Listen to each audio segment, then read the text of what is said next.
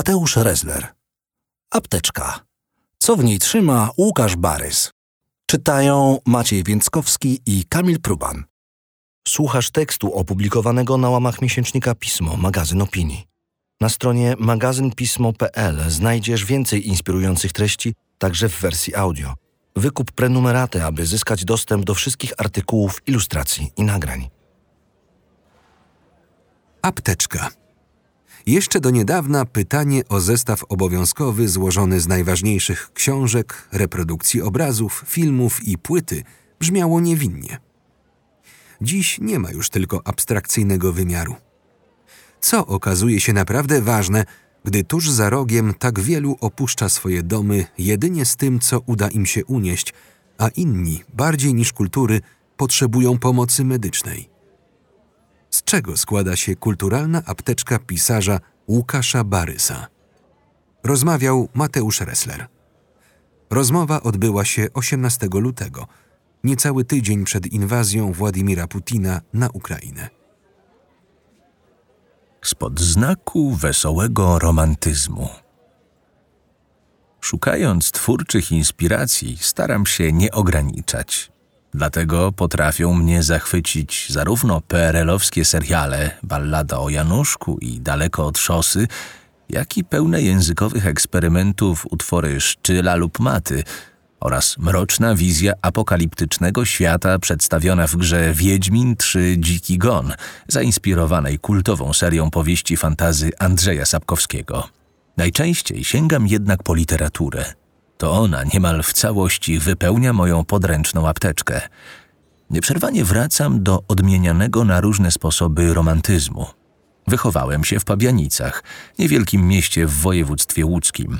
Czas wolny spędzałem zazwyczaj na łonie natury, a metafizyczne pojmowanie przyrody i duchowe przesądy były zawsze częścią mojego życia – może dlatego zdecydowanie bliżej mi do radosnego romantyzmu spod znaku balladyny Juliusza Słowackiego, na podstawie której zresztą spokojnie można by zrealizować wysokobudżetowy serial Netflixa, niż zawłaszczonych przez prawicowy dyskurs dramatów o bardziej patriotycznym charakterze.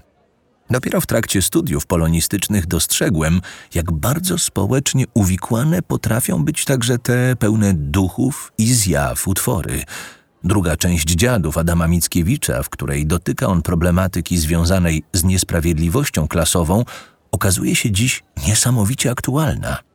Podobnie zresztą jak pochodząca z innej epoki, uwielbiana przeze mnie w czasach licealnych i również nie tak dawno odkryta na nowo Ferdydurkę Witolda Gombrowicza – Cieszę się, że narracje uwrażliwiające na dyskryminację systemową pojawiają się coraz częściej w mediach głównego nurtu i że tyle osób sięga po książki przybliżające historię z pozamiejskiego punktu widzenia.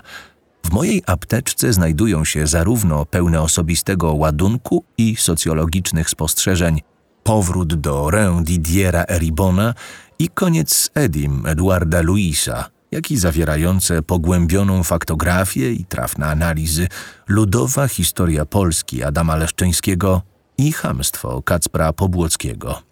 Duże wrażenie zrobiła na mnie szczególnie ta ostatnia pozycja, w której autor w przekonujący sposób wyjaśnia, jak wydarzenia sprzed kilku wieków wpłynęły na nasze dzisiejsze stosunki zawodowe, demaskując przy tym liczne patologie współczesnego rynku pracy – Niedawno przeczytałem również Był dwór, nie ma dworu. Reforma rolna w Polsce Anny Wylegały, która także podejmuje się opisania zmian w strukturze społecznej wsi. Badaczka oddaje głos tym, którzy tak długo byli go pozbawieni, samym mieszkańcom. Pisząc kości, które nosisz w kieszeni, starałem się łączyć bliski mi romantyczny sposób myślenia o świecie ze społeczną wrażliwością na krzywdę. Językowych inspiracji, oprócz raperów, dostarczali mi również poeci. Podpatrywałem, jakie gry słowne stosują w wierszach Grzegorz Uzdański, Tomasz Półka i Dawid Mateusz.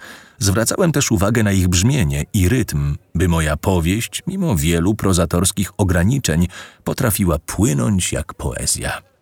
Choć minął już jakiś czas od premiery Kości, Wierzę, że wszystkie kulturalne fiksacje, które towarzyszyły mi podczas ich pisania, zostaną ze mną na dłużej i że właśnie po taką apteczkę sięgnę, gdy rozpocznę pracę nad kolejną powieścią.